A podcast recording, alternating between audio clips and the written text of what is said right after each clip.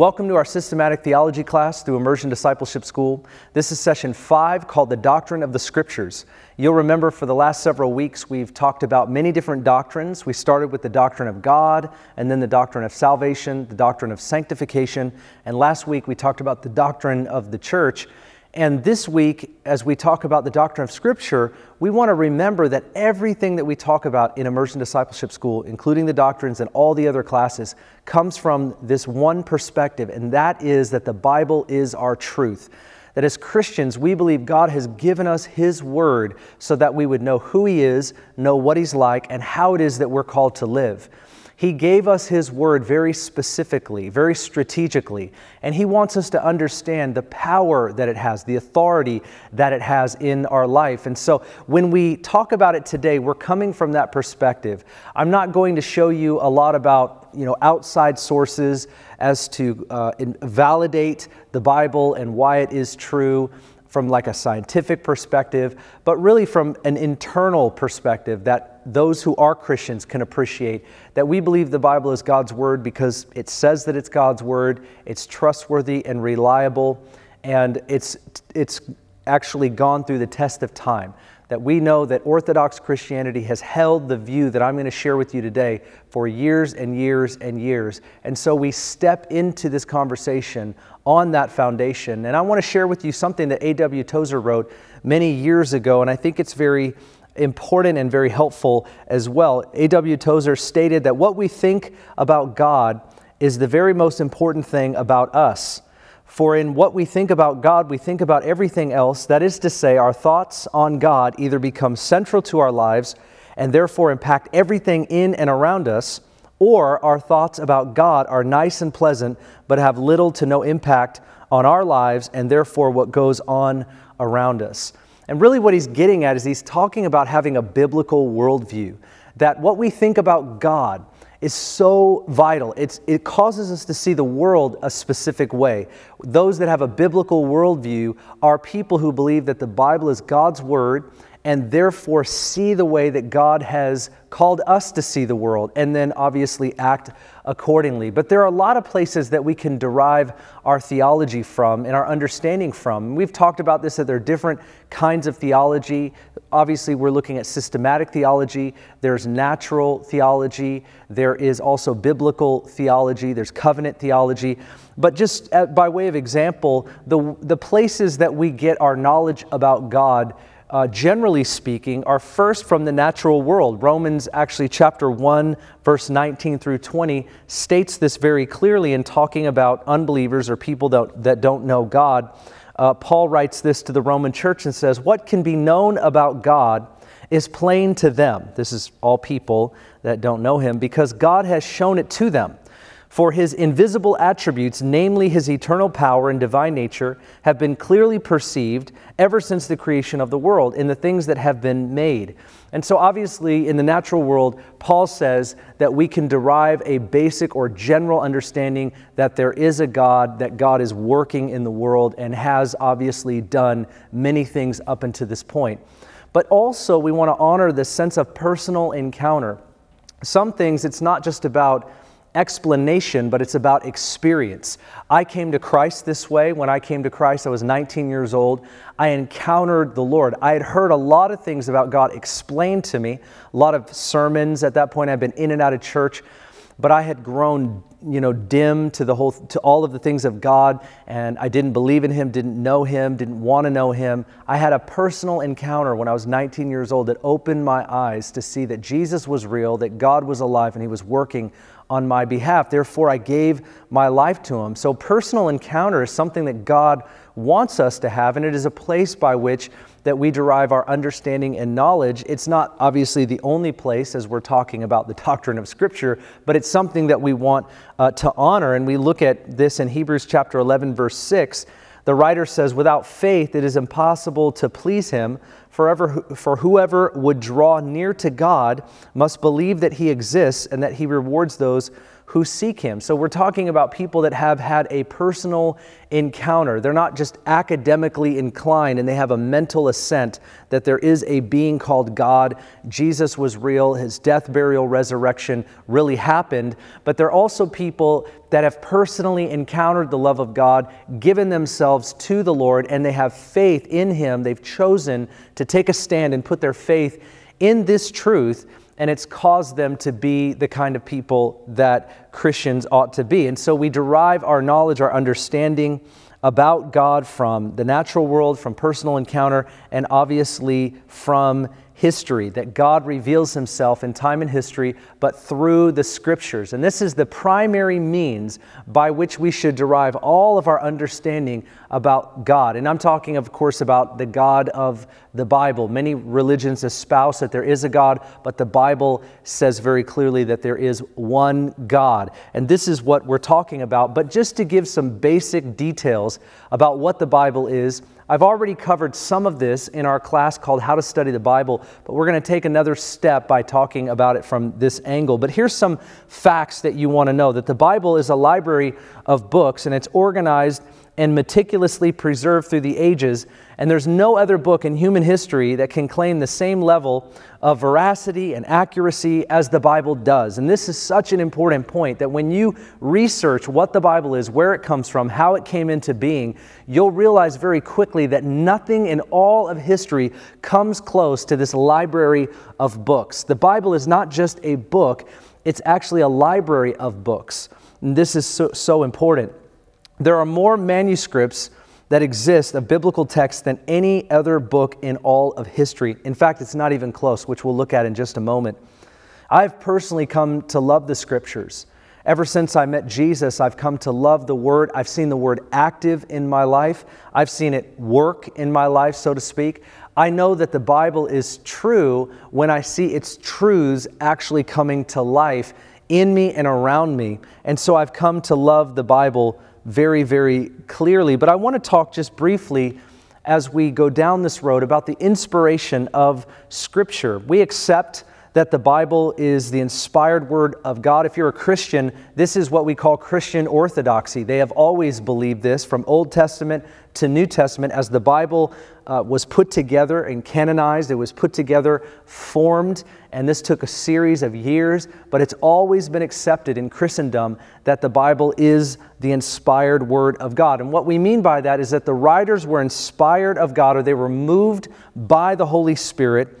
And the result was that these writings that came out of their time of, of being inspired by God are actually the Word of God. It's as if He breathed them through these writers. It's as if God spoke through these writers in time and history, in different genres, different types of writings, in different ways and time periods. The Bible is therefore useful as a guide to salvation through faith in Jesus Christ, leading us to a deep and deepening relationship with God and sufficient for doctrine, correction, and moral and ethical instruction. Let me just read you a scripture that sort of says this. Uh, this very thing actually two scriptures that say this very thing that i'm trying to say and the first is 2 peter chapter 1 verse 21 and this is what peter says he says for no prophecy was ever produced by the will of man but men spoke from god as they were carried along by the holy spirit the Greek word here is carried uh, for carried along.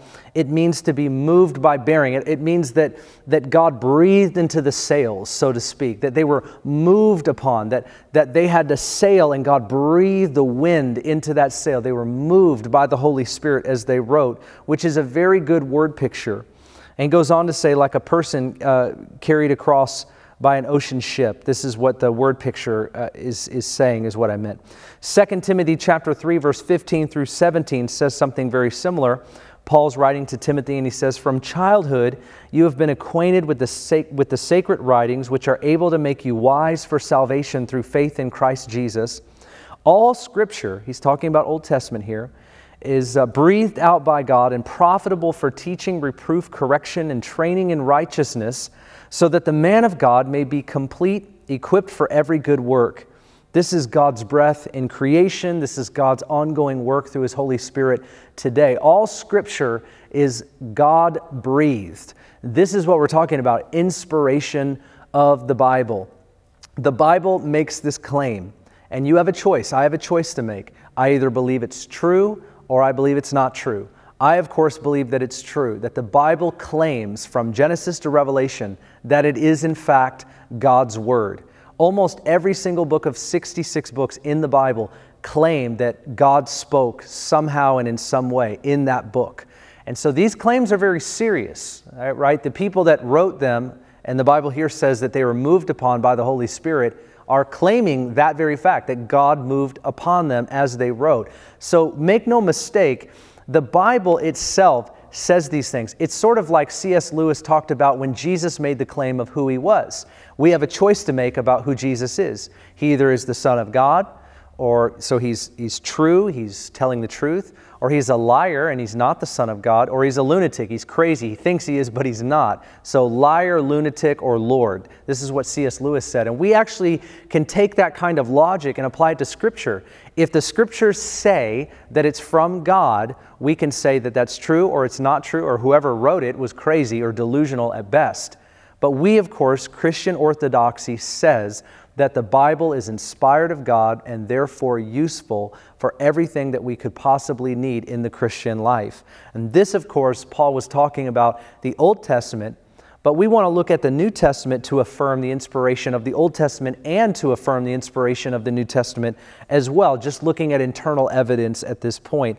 Luke 24 27 says this, and beginning with Moses and all the prophets, he interpreted to them, Jesus did to these people on, on the road that he was walking with, he interpreted to them in all of the scriptures the things concerning himself. So here you have this picture of Jesus talking to a couple guys as they're walking on the road, and he uses the Old Testament to show the truth about what would happen in his death, burial, resurrection, really ultimately to reveal that what had happened in him was actually supposed to happen and it was predicted in the scriptures. So he says this, but in so doing, he's validating the Old Testament. Sometimes people will invalidate the Old Testament and they'll say all you have to focus on is the words in red, or all you have to focus on are the teachings of Jesus.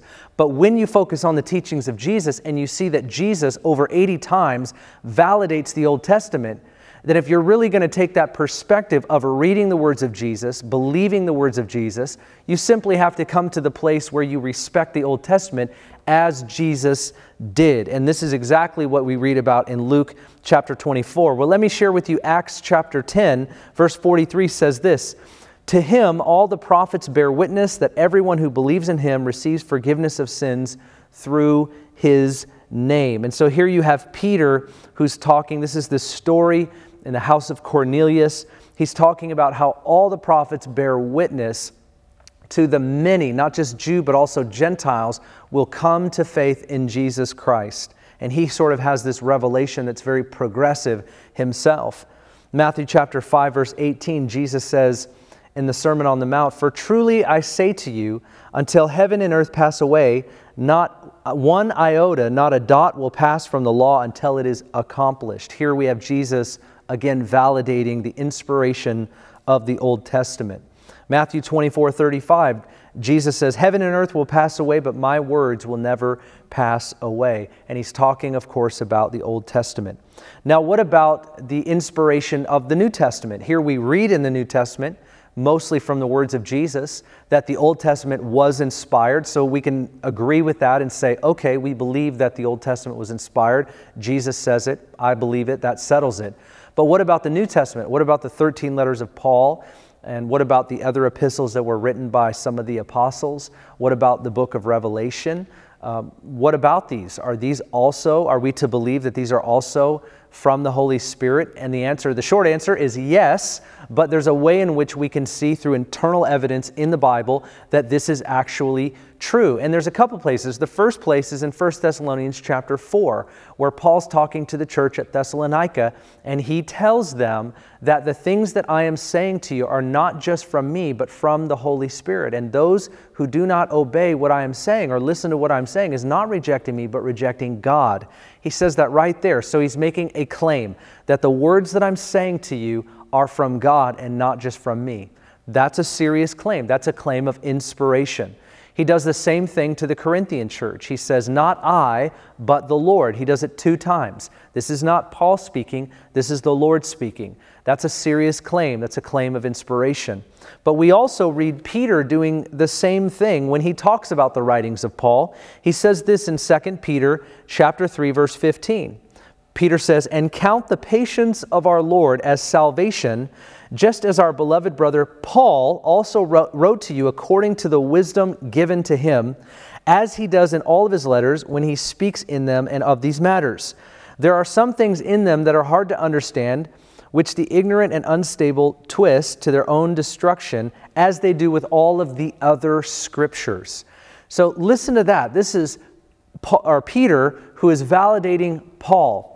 I already told you that Paul actually claimed inspiration of his own words. We know that in the gospel narratives and also the book of Acts that there's claims of inspiration, but here we have Paul or excuse me, Peter validating Paul. And that's super important because Peter was an eyewitness of the Lord. So he heard Jesus personally and he can validate whether or not what Paul is saying is of the Lord or not. And so we sort of take that for what it is. But the biblical authors were inspired, the writings are inspired. The Bible does not give a lot of details about how God worked with these people in order to bring about this inspiration per se, but we know that from these claims that these documents were inspired, and we trust that. There are numerous passages that claim to be quotes directly from God, and others claim to be the result of ordinary research, like we see in the book of Luke or the book of Acts. So, research that he may not have been an eyewitness, but he knows that he collected documentation from eyewitnesses. So, it's being very honest about that. But regardless of the method of inspiration, all these writings are considered scripture. There are grammatical irregularities, there are stylistic differences that indicate that God did not dictate every word, but He chose certain people and He used who they were, where they were, when they were, and He spoke through them and to them so that they would be the ones, the vessels of God bringing forth his word. Now, to me, that says a lot that God trusted the process of human beings bringing about his word. It actually says a lot about the plan of God, if you ask me, that the plan of God was to create human beings and to walk with them in relationship, and that he also gave us the garden to steward, and he wanted us to steward the earth. God has created everything. He owns everything. The glory of the Lord fills everything. But in our creation story, God wanted us to steward something. And you see how He doesn't need us, but He uses us in His plan to bring about His will. And He allows us to partner with Him in that process. And so it's amazing to me how God does the same thing with His holy word. That He gives us, He gave these people precious words that were from him, him and of him, and they were eternally true. And he basically caused them to bring about in written form what would be true for all people, all generations, for all time. Certainly, it has a context and needs to be understood and interpreted. What it meant is what it means. So, there's a process there by which we need to dig and dig deeply to know what Scripture is saying, so we know, or said, so that we know what it's saying. But that aside, we see that how God worked with people, and that is the story of God. Even today, we have what's called the Great Commission. And the Great Commission is essentially Jesus came in order to redeem all of the world to himself, and he gave his own life in order for that reality to be established. He commits the message and the ministry into the hands of his disciples and says to them, Go out and make disciples of all people, baptize them in the name of the Father, Son, Holy Spirit, and teach them to obey everything I commanded you. He puts his entire mission and ministry and message into the hands of these men. And then that from those men it spreads to all who would name the name of Jesus, me and you today. This to me is the, the way God works. It's fascinating, it's marvelous, it's beautiful, it's unfathomable, quite frankly, that God chose to do it and He chose to do it this way. I'm in love with Him even more as a result of that. He didn't have to do it this way, He didn't need us in order to bring this about, but this is what He chose to do that He wants His sons and daughters to be a part of the unfolding work that He's initiated and He's going to complete. And so, while maybe we would say that God could do it without us, it's just not the way God does do it, is, is not without us. And so we just thank Him for that. But we see that inspiration works the very same way. And while there are a little bit of irregularities, and we could talk about those, we know that, that all that tells us is that God oversaw the process more than He did dictate every little detail or every little period.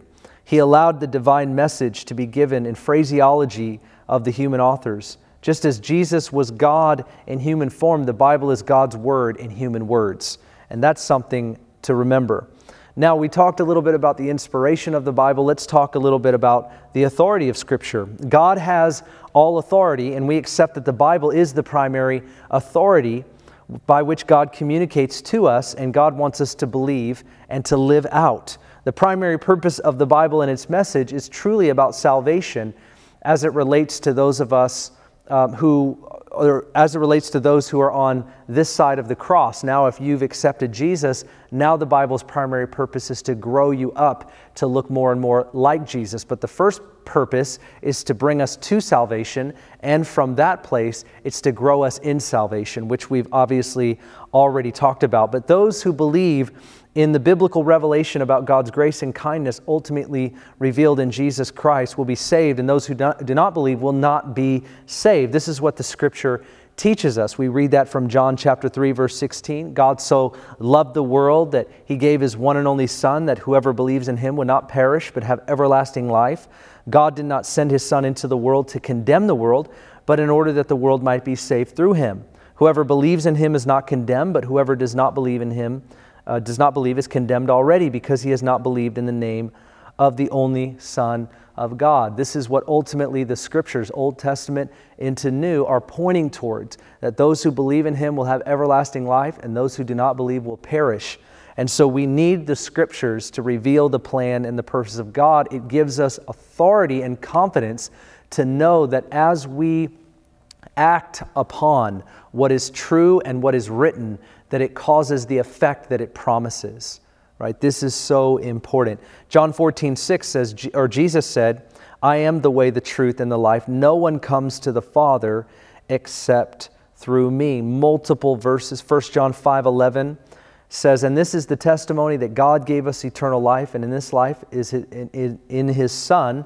Whoever has the Son has life, and whoever does not have the Son of God does not have life. This is what the Bible keeps pointing towards salvation by grace through faith, which is a gift of God in Jesus Christ. Now, the Bible also reveals divine commands and principles regarding the way we ought to live. A genuine faith in Jesus Christ transforms our lives and causes us to have the mind of Christ and live out the will of God in greater and greater progressive submission to what that means. We look at Romans chapter 12, verse 1 and 2.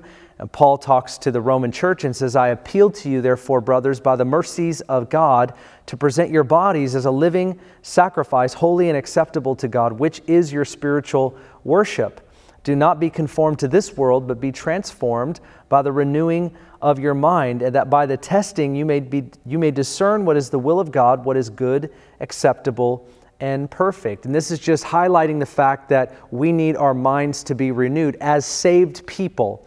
When the Bible points us to salvation, if we've been saved, now it's pointing us to the renewing of our mind that we would live out of the new nature that God has given us. And the scripture says this over and over and over again. In fact, it gives us a trajectory to grow up into maturity which Jesus Christ is the ultimate standard and the ultimate, really, the view of what it is that we're going after. We want to look like, be like, and act like the one that we're following, who is Jesus Christ. Now, the Bible is an authoritative revelation of the truths about God, allowing us much understanding about our Creator and Redeemer. Moreover, as we deepen in relationship with God, we want to obey His commands and His ways. We do so to honor him because we also believe that in his wisdom, God, as our creator, has the best possible guidance for our lives in mind. Psalm 1, chapter 1, verse 1 says, Blessed is the man who walks not in the counsel of the wicked, nor stands in the way of sinners, nor sits in the seat of scoffers, but his delight is in the law of the Lord, and on his law he meditates day and night. He is like a tree planted by the streams of water that yields its fruit in its season, and its leaf does not wither. In all that he does, he prospers. We see this is that a person that honors the word of God will grow and mature, and their roots will deepen, and they'll become the kind of person that God has intended for us to be, created us to be. And this is what we all crave and desire and want ourselves. And really, the doctrine of the scriptures leads us to this place that when we value and honor the scriptures, we see that the scriptures play out in our life in a way that causes the kind of fruitfulness that God intends. And this is what we're after. Now, humans are limited beings and our minds are infected with sin, so even at our best, we, we only know in part. Thus, we find the authority of God in the Bible not only mediated by human language, but also by our ability to understand its truths. Although our understanding is imperfect, the Bible is the standard by which our misunderstandings are corrected. And really, what I mean by that is that God gave us His Word because we can get off base. We have an, a tremendous capacity to believe our own minds, the delusion of our own heads, to believe liars, to believe um, the most exciting thing that comes about. In fact, you see this in Greek society all the way back in Paul's day when he would talk about you know, I didn't come with eloquence of speech, but demonstration of the Spirit's power. The reason he would say that is because people love to get into the town square and debate the, the new philosophy of the day. This was Greek society. Who was a better orator? Who was more eloquent? Who had the better philosophy? And that's why at times he was actually invited to speak because he was giving a new quote unquote philosophy, which we know was not a philosophy at all. But we see that this is what Paul was combating was that people like to talk. And so we know that people have this huge capacity. Human beings have a huge capacity to believe whatever they want to believe, to come up with some kind of better version of it. And the scriptures are like that standard, that measuring rod that keep us to the truth. And we need concrete truth. And truth is not relative. It's not whatever I want it to be. In fact, if we think that, then we become our own source, which means we can edit whatever we want. We can believe whatever we want. It doesn't matter how it affects other people. A lot of society has been built on the basic principles of Scripture. And so when we talk about the authority of the Bible, there are a lot of people that deny that the Bible has any authority or relevance or whatever, but they tend to live by a lot of its principles every day, which means ignorance is bliss in their perspective, but it's really not bliss at all. We want to know the Word of God. We want to follow the Word of God. We want the Word of God to be our authority by choice and not just by consequence.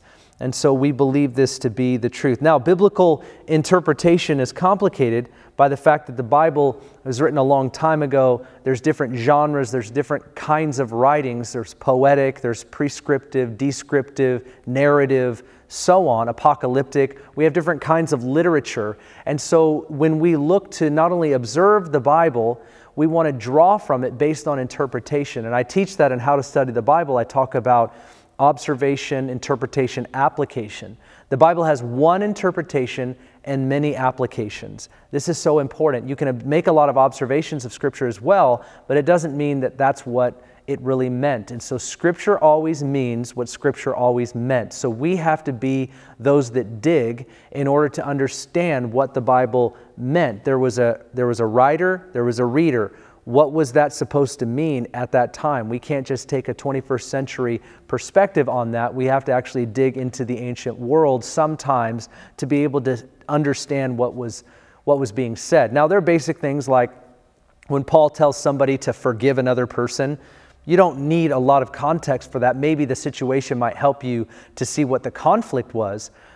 But you still know at the end of the day, Paul's saying, forgive as you have been forgiven. So that principle stands alone. It's just nice to know as you're studying the Bible what was going on during that time to appreciate the strength of that or appreciate the context of that or how difficult that may have been in fact. But my point is to say that we want to be people that don't just simply say, because it's written, I believe it. We, of course, do believe that it's the authority of our life. But in order for us to apply it as authority to our life, we have to be people that don't just observe it, but people that learn how to interpret it. And for that, you want to go back to my class on how to study the Bible, and you can do that. That's C101 in Immersion Discipleship School. Now, just for a moment, I want to look at the reliability of Scripture because we've looked at the inspiration, we've looked at the authority, and now just a little bit about the reliability of Scripture. I could do an entire class, not just session, but entire class just on this. But I want to make some just some simple uh, comments that might, might help you and push you to a book that called that is by Joshua McDowell called Evidence That Demands a Verdict. That's a book that I would recommend to you. There are several other books that I actually have. If you send me an email, I will send you a document that has lots of resources on there that you can read for yourself. And I think that you should read some of those resources because it will help you to appreciate what the Bible is and just how serious of a historical document and not just a spiritual document, which it is, but a historical document that it is.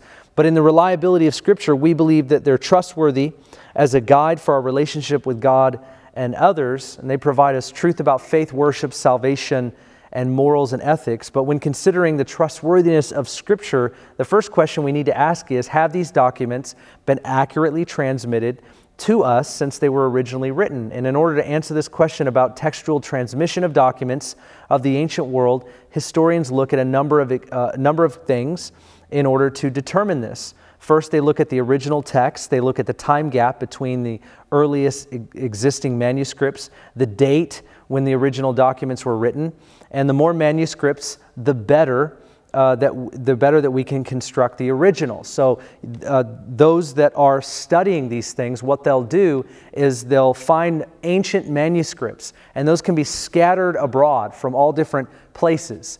And when you look at documents, not just the Bible, but historical documents, what you'll find is that people will make, they'll have archaeological findings. They'll find some pieces of manuscripts here, here, and here. And when you look at historical documents in general, what will help you to appreciate the Bible in really looking at the reliability of the New Testament, you will find that in the New Testament, the existing copies, these are actually you know, not just full copies of manuscripts, but we have in existing copies of manuscripts 24,000 copies of manuscripts or pieces of copies of manuscripts. And the second like largest amount of copies of manuscripts of any ancient document are going to be from the Iliad, from Homer's Iliad, and that's going to be 643. So if you can imagine 24,000 copies or fragments of copies of manuscripts, this is the scripture, and 643 from Homer's Iliad, you can see that it, it's amazing why anybody would take the Bible out of schools just by that fact alone, just by that historical fact alone. It is a fascinating document from that perspective. And this is what Clay Jones, professor at Biola University, he's recently updated the data that compares the Greek New Testament documents as a group to other documents of ancient history in an article published in the Christian Research Journal. And I want to share that with you. If you would email me, I want to share the, those findings with you because it's fascinating, some of what I just shared with you. Archaeology has proven time and again to affirm biblical accounts rather than deconstruct them. Honest, honestly, I've been to Israel, I've been throughout Jerusalem, I've been to some of these places um, in, the, in the ancient world that's still obviously there today. And you can see these things. You can see the Temple Mount. You can see a lot of these places, these cities. All of this stuff is real. It's not make believe, it's not fake, it's not covered up. This is fascinating. Like other books, like the Book of Mormon, there are a lot of archaeological invalidations, inconsistencies.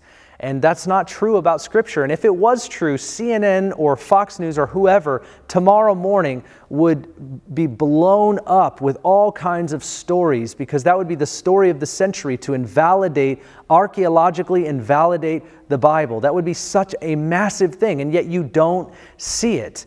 You have to get these like books that are written by nobody knows who they are. And so it's just, it's debatable um, that, that the, the research that people are doing to somehow, you know, invalidate the Bible, uh, it's, these things are not even barely debatable, which is why they're not made to be prominent in um, science, places of, that study this stuff, is what I'm trying to say. While the Bible accurately presents truth about God, humanity, and extensive details about our history, it was not written with today's standard of science in mind. In other words, the Bible is not primarily a scientific catalog of books. Thus, while it describes creation, it's after a different question than ones we often um, have today. In other words, we have we look at the book of Genesis, and what we're wondering is, is this the way that it really happened? And sometimes, what's important to know is it's what happened, but not always how it happened, depending on the kind of literature that we have there. Genesis wasn't written to give us an entire scientific document. We're asking a lot of questions today based on the way that we think, based on the way that we compile information scientifically. We've made specific advances scientifically, and the Bible wasn't written sometimes for that reason to be a scientific document. And we've just got to remember that. We wouldn't put modern day um, guidelines onto ancient documents. But people do that to the Bible all the time because they're trying to invalidate it rather than understand it. But when you're trying to understand what a document is, what it's for, and how it's useful, you don't apply automatically modern standards to it in that sense. You, you want to dig and dig deep, and which is what we've already talked about. And so I just want to say this in conclusion. While the Bible is entirely trustworthy in its historicity and archaeology, it's ultimately given to us that we might believe God and specifically in Jesus Christ. And with that truth, be able to dwell richly in His reality, that we would come to salvation by grace through faith in Jesus Christ, but that we'd also be able to grow in that salvation, which is what the scriptures continue to say to us time and time again. And I want to say to you, let us love the Bible. Let us love the Bible. I have a love for the Bible.